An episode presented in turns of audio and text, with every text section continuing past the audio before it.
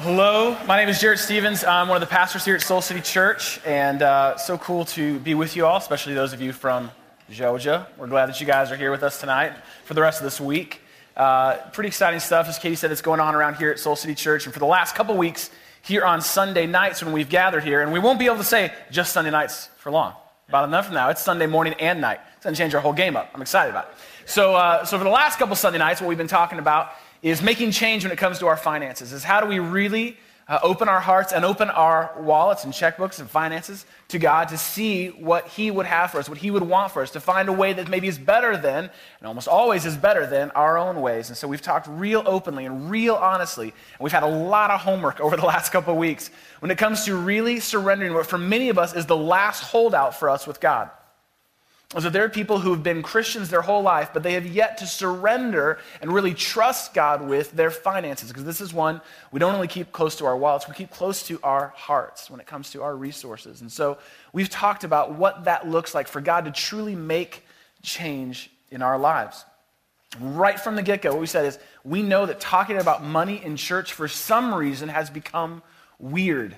And people get a little weird when you talk about money in church, and for some of that, because there's been tremendous scandals by people who have misinterpreted or misused God's resources when it comes to doing God's work here on earth. And so what we believe is that when the scriptures are taught, when God's word is taught, that there should be nothing weird about it. In fact, one of the only places where it should actually make sense in your life is when you come to church, when you open God's word, or when you gather together with other people who know God and you talk about money. That actually should be one of the few places in your world where you can actually hear truth and make change when it comes to your resources. So we've said from the very beginning that God is not, despite maybe what you thought, out to get something from you, but rather God actually has something for you when it comes. Thank you for Dave for being there. So Dave just gave that away. So what we said from the very beginning is that, thank you, Dave, he got it, is that God's not trying to get something from you, but he actually has something for you when it comes to your finances, when it comes to your resources. It's freedom. It's a new purpose. It's a new perspective. We've looked at the fact that there's over 800 verses in the Bible that deal with work and money, and it's easy at first pass to think God must be obsessed with money, but the truth of the matter is he's not obsessed with money. He's obsessed with you, and he wants you to leverage the resources that he has given you to make a difference in this world and to bless him and bless others. So we've had to go to God's word to sort of get some things right that we either got wrong in our life or that no one ever taught us or told us growing up. We looked at how our financial realities many times, if not every time, are more spiritual than we realize. That there's a lot more going on than just dollars and cents. That many times, the way we spend our money, what we desire, the amount of money we think we need, reveals what's really going on in our heart. Our financial realities are more spiritual than we realize. And so we spent the last couple weeks doing that kind of hard work. And many of you have made significant changes when it comes to how you approach the money that God has entrusted to you. And tonight we're going to look at what it means to be generous. What does it mean to truly live a life that is generous, that gives back to God, that gives thanks to God? Because we believe that God has given us the resources that we have. God has entrusted those resources to us so that we can be a blessing to him and to others. So what does it look like for us to be wildly generous individuals?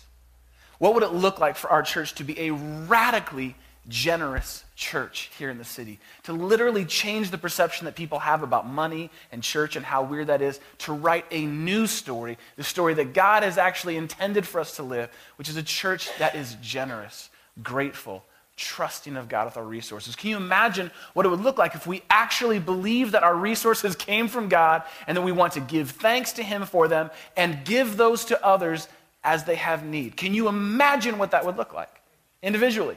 Can you imagine what that would look like as a church if we were like, no, I am freed up from this money. I know where it comes from and I know what I can do with it and what God's entrusted me to do with it. I am going to give it generously and freely.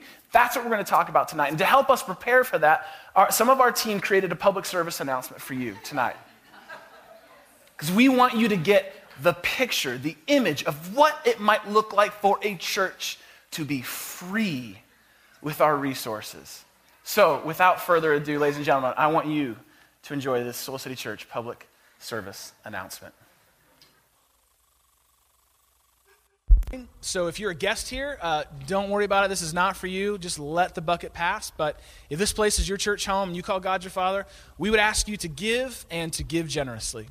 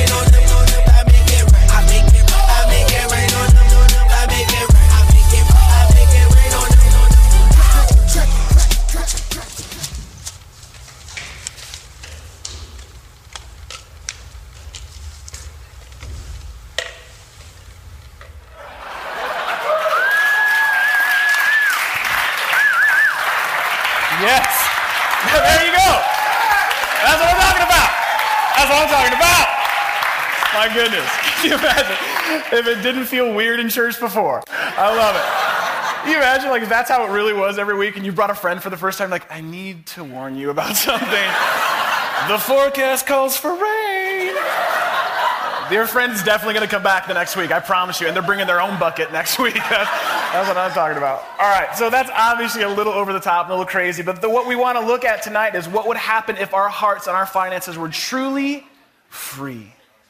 And we trusted God with them, and we were grateful to God for them. What would that look like for us? And so we're going to turn to God's word tonight. We're going to explore even our own hearts and what God has already hardwired in us to be free, to be generous, to give back to God. I want you to think about the last time you actually did that, because I know that for everyone in this room, everyone in this church, there have been times where you have given of yourself sacrificially.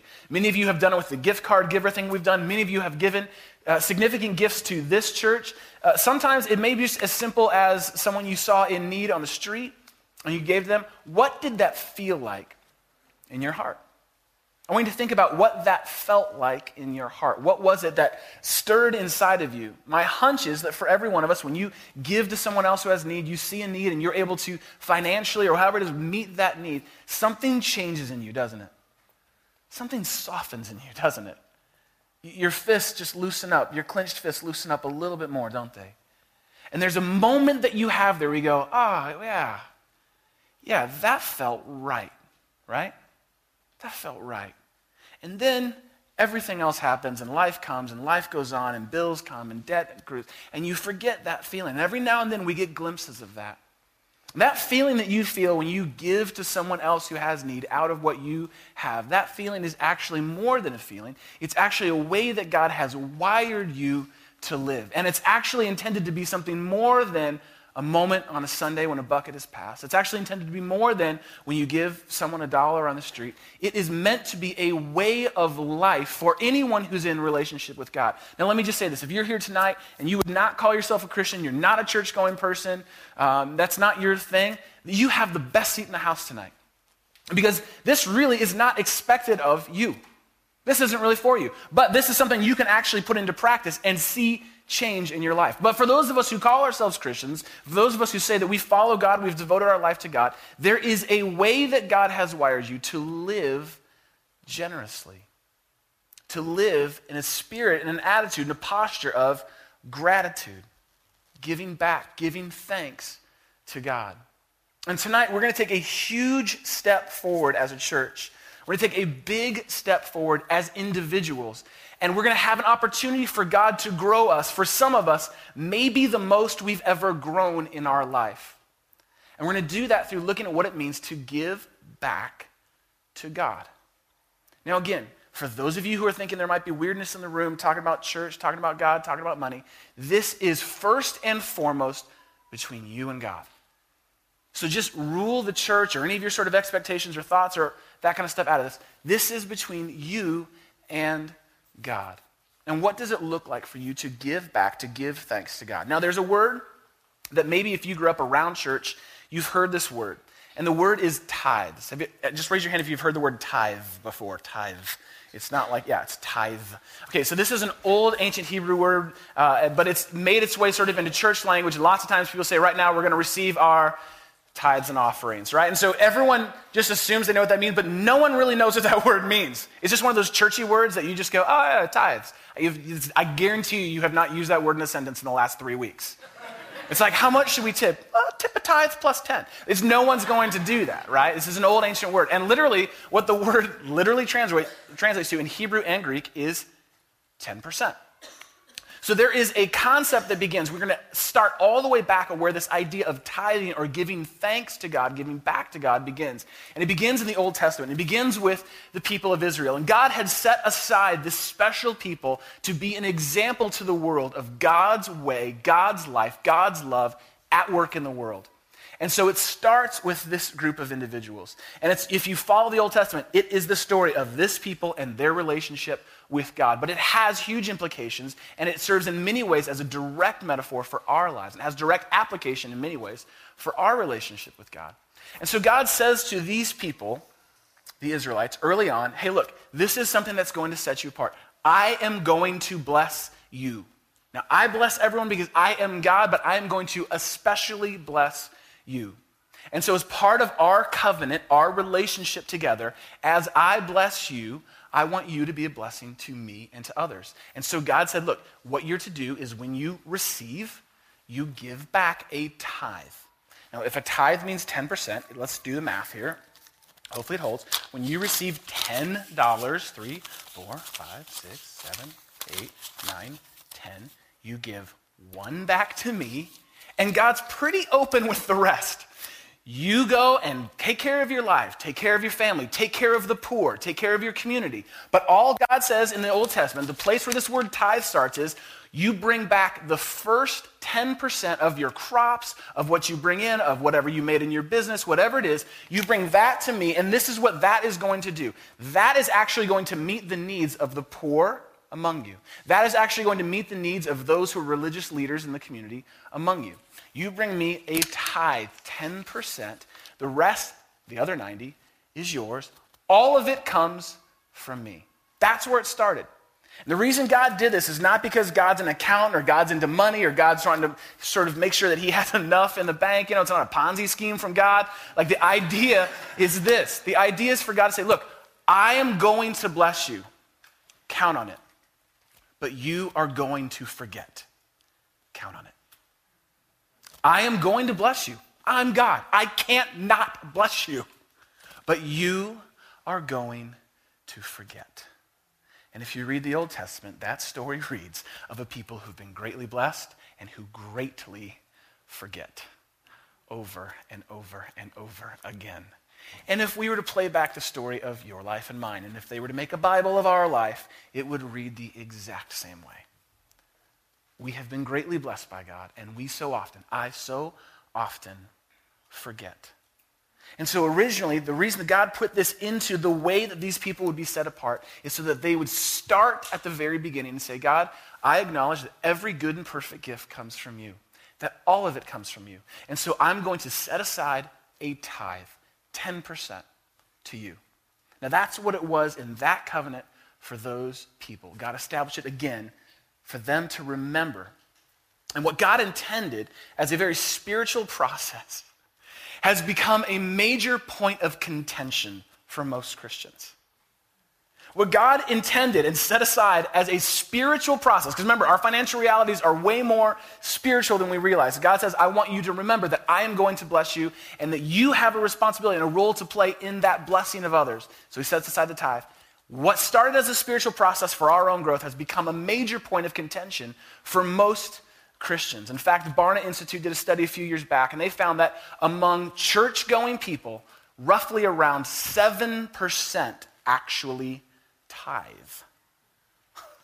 So these are people who actually have the Bible, and hopefully they're in a church where they're hearing the Bible taught, and among all of those people who actually should get it, because again, if that's not you, you have the best seat in the house tonight, you get to sit back, kick back, relax, hope that we make it rain later, like that's great, but if you are in this relationship with God, this agreement, this covenant, this relationship with God, 7% nationally Say, you know what? That matters. I want to give thanks and give back to God because I am prone to forget where the blessings in my life come from. And so you see all kinds of folks who make all kinds of reasons for why it's really, really, really, really hard to give back to God. Forget 10%. Anything back to God. Now, I'd include, there have been seasons in my own story where I find myself in these private arguing matches with God. And I find myself coming up with all kinds of questions to try and justify and figure out like how I'm supposed to do this and what I'm really supposed to do here. And it ends up, instead of being a spiritual process for my growth, it ends up becoming a rule that I am looking to bend, if not break, which is never what God intended. And so I find myself saying things to God like, okay, God, 10%, that's going to be hard. Is that gross or net? Like, just so I know, God, what we're talking about here. I mean, this is like where people go, right? Not you, of course, but other people.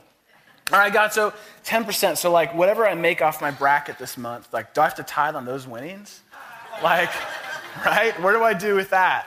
You know, or I'll find myself, and maybe you found yourself at times talking to God like he's a fifth grader.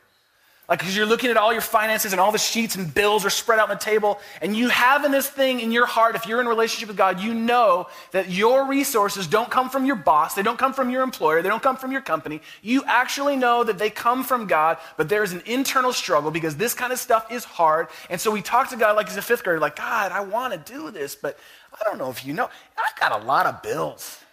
Like, God, let me try and explain to you how this works. If I don't pay rent, they kick me out.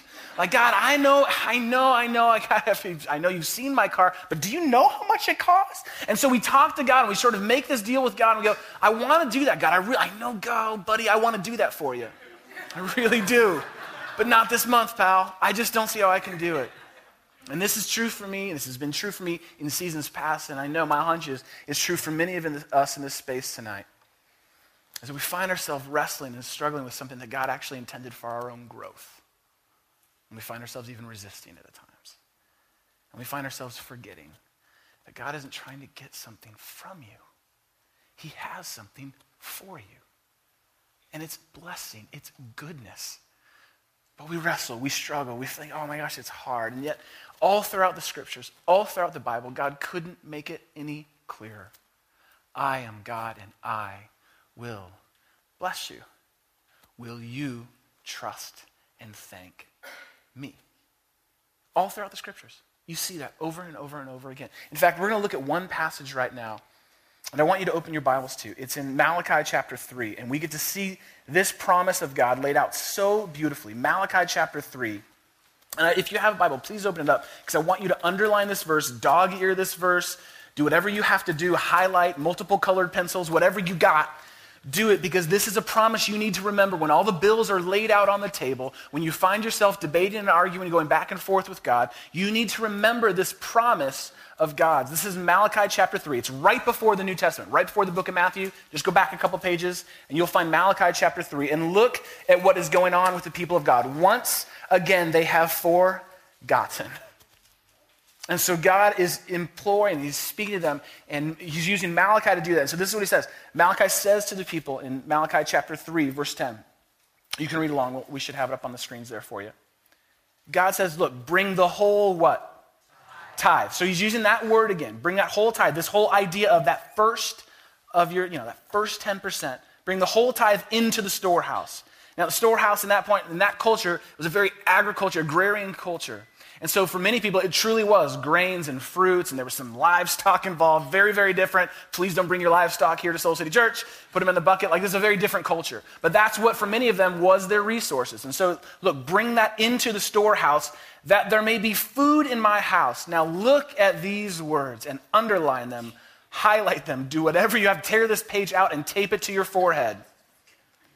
Test me in this, says the Lord Almighty, and see if I will not throw open the floodgates of heaven and pour out so much blessing that there will not be room enough to store it. Malachi 3:10, bring it to God, bring it to God, bring it to God, and test him in this. God is saying, seriously, test me in this. See if I don't bless you for trusting me and saying thank you to me. Is this because God is so self-absorbed that God needs the money because it's tight in heaven right now due to the recession? Is that what's going on? Absolutely not, because guess what? Every single dollar on this earth is already the Lord's.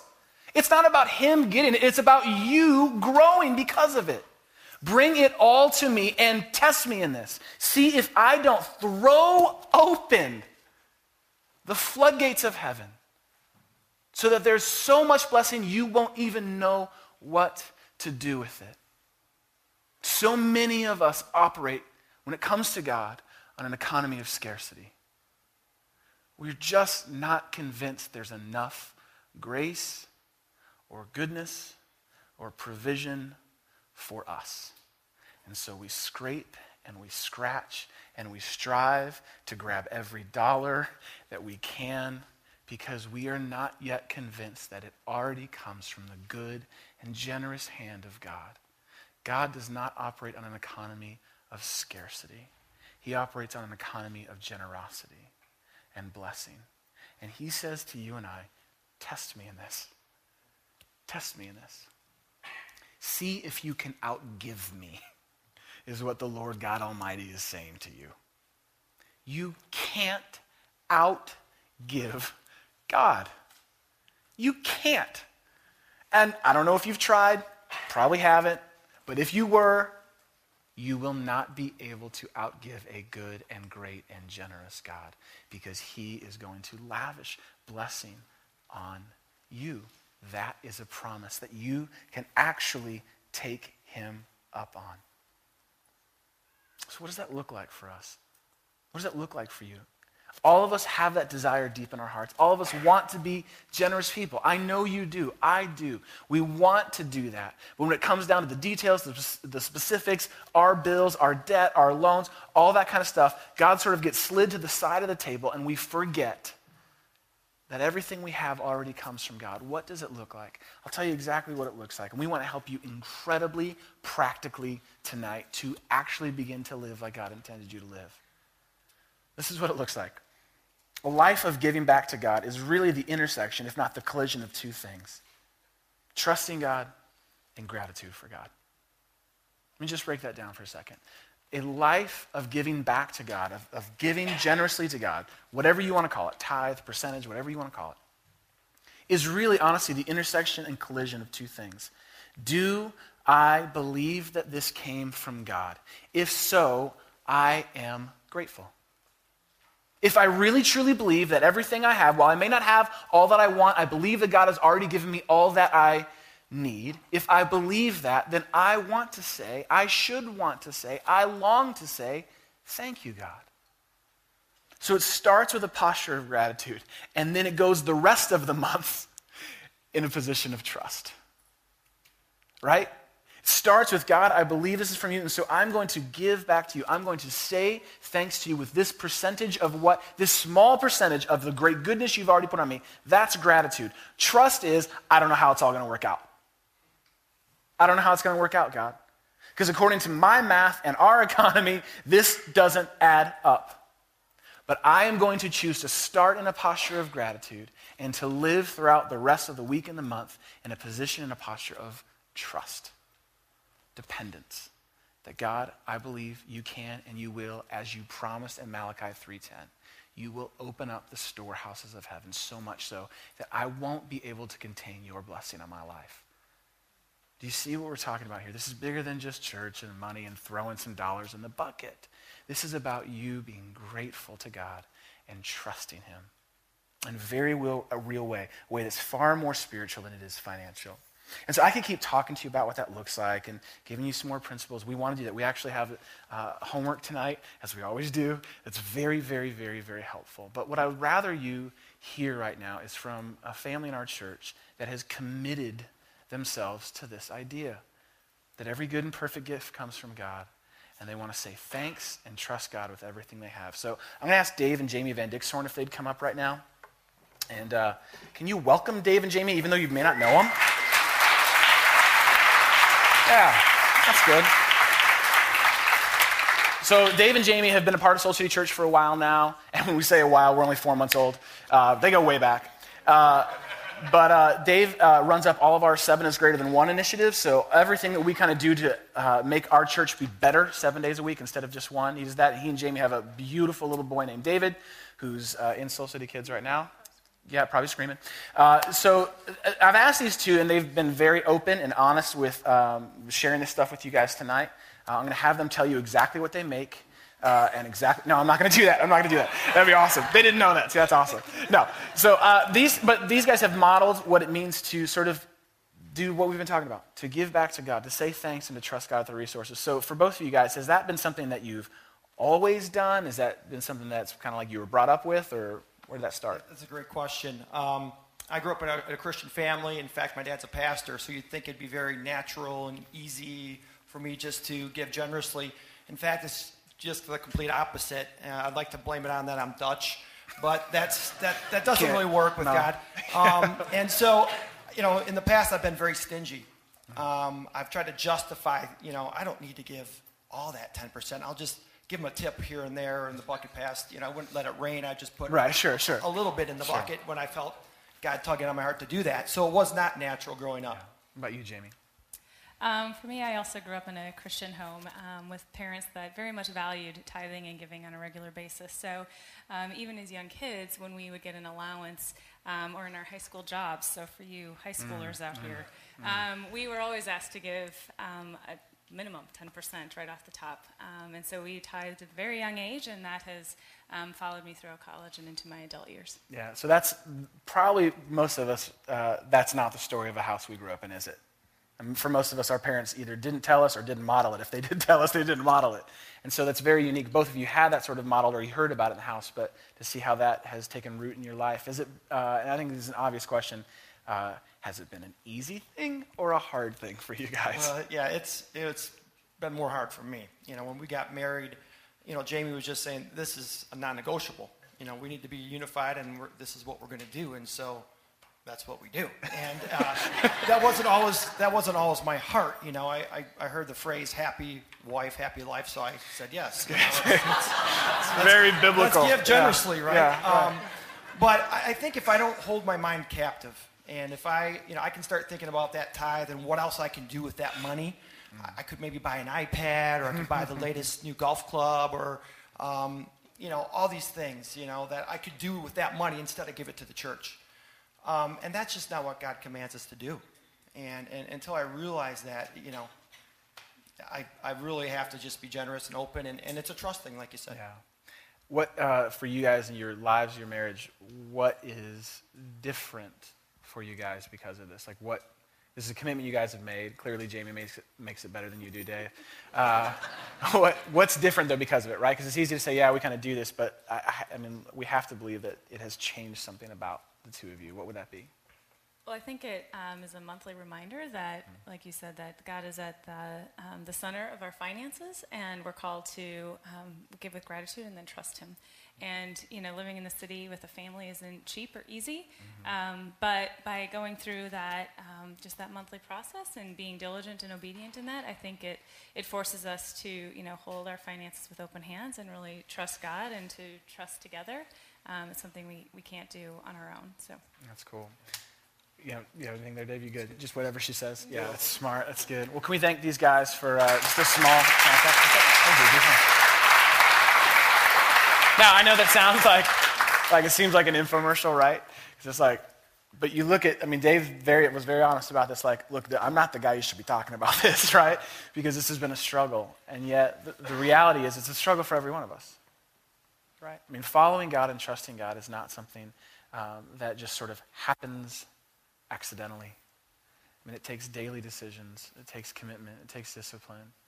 And I know that, as Dave and Jamie have so openly shared their story and have been committed to trusting God with their resources, to saying thanks to God with their resources, I know that for Jeannie and I this last year, this has been literally a huge shift in our whole perspective of what it means to give back to God. And we have made that a value for our marriage, all throughout our marriage.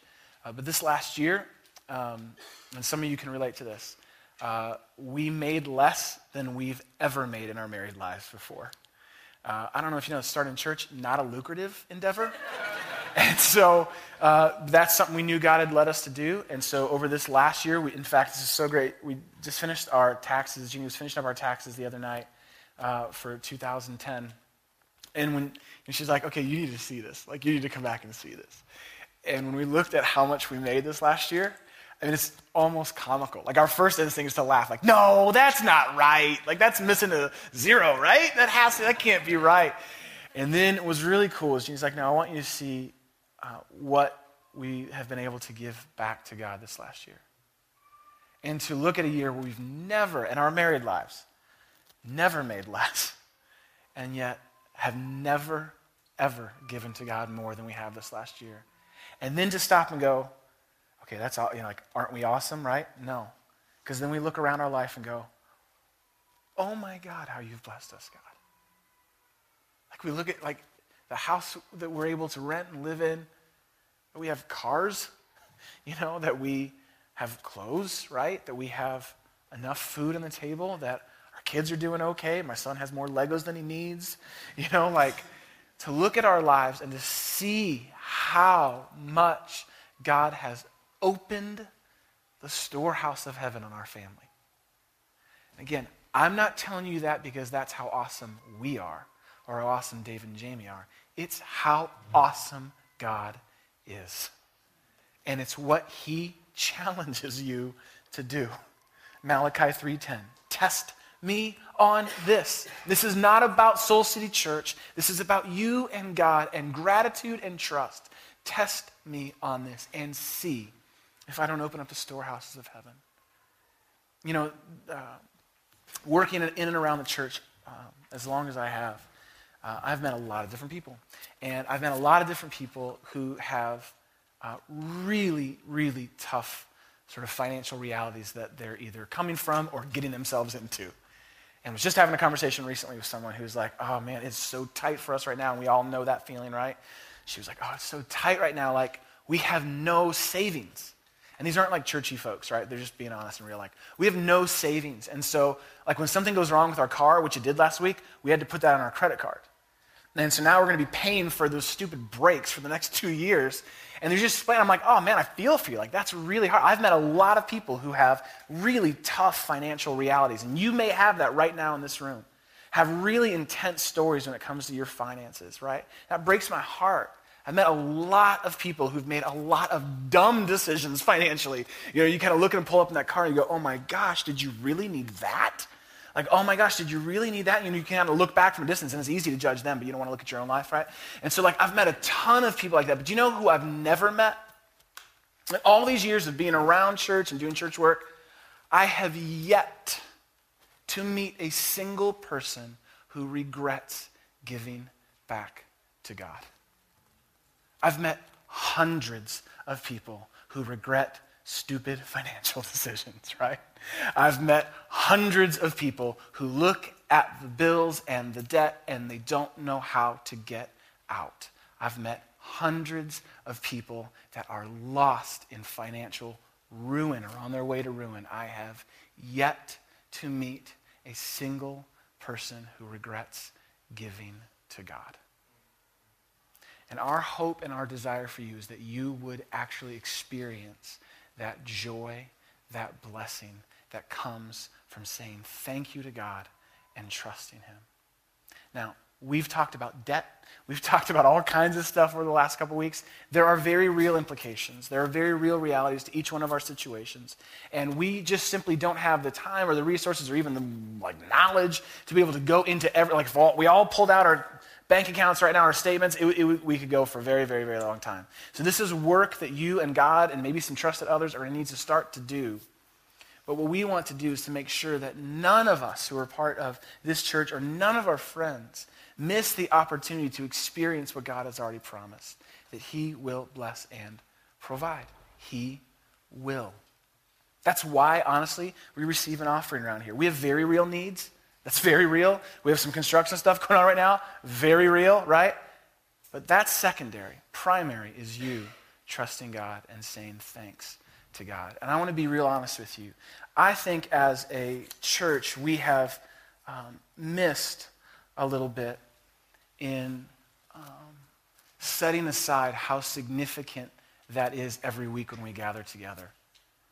And when we pass the blue buckets and all that kind of stuff, I think we haven't set it aside enough as a spiritual act of thanking God and trusting God.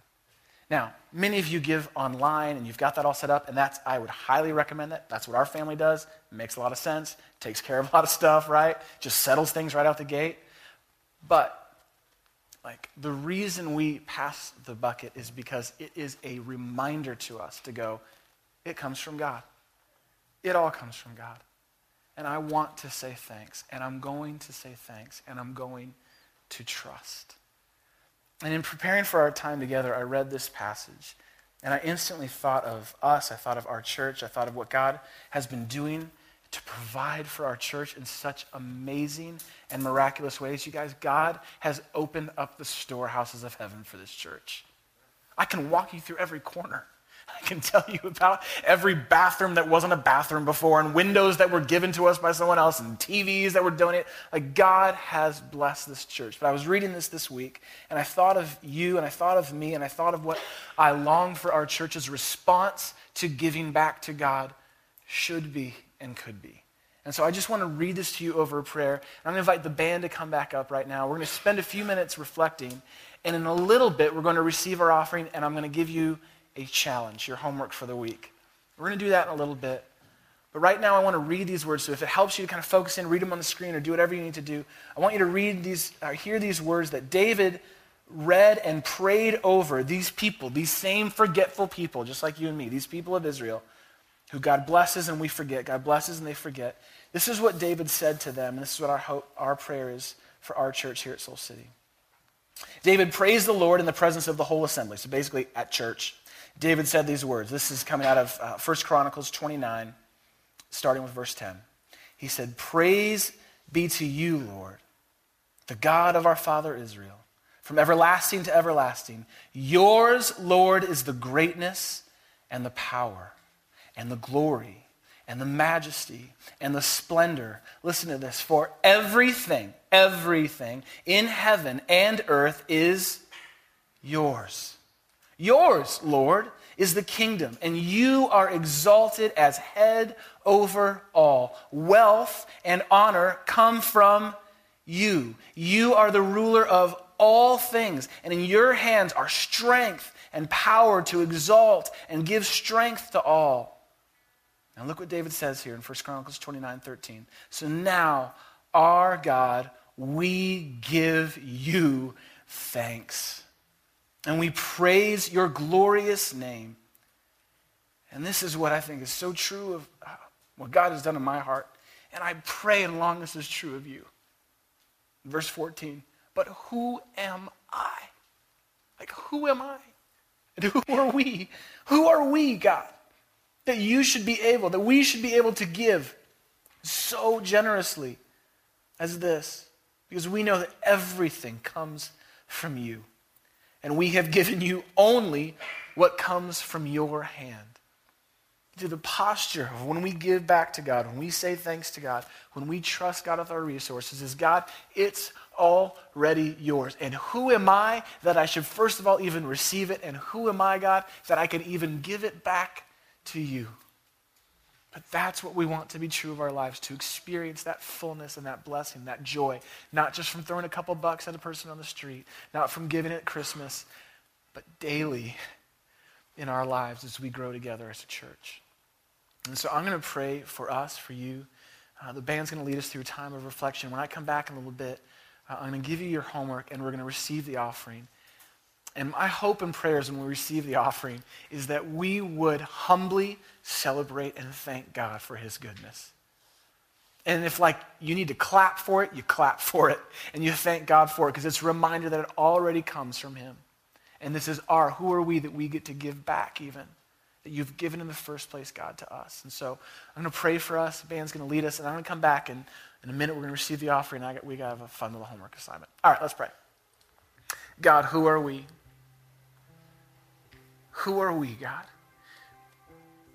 And at first pass, God, all we see is our bills and our debt and our commitments and responsibilities, and all that stuff is true and real and there.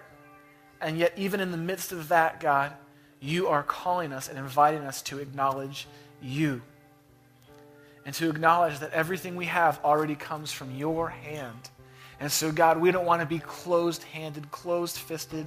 God, we don't want to hold on. We want to say thanks to you. And that is going to look absolutely different for every one of us.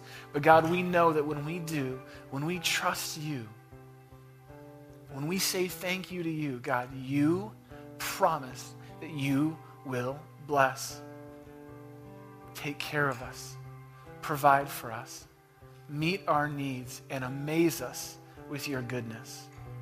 God, I pray for our church. I pray for my friends that we would experience that goodness in our life, that we would experience your generosity in our lives, and it would actually transform us so that we would begin to live that out with others as well.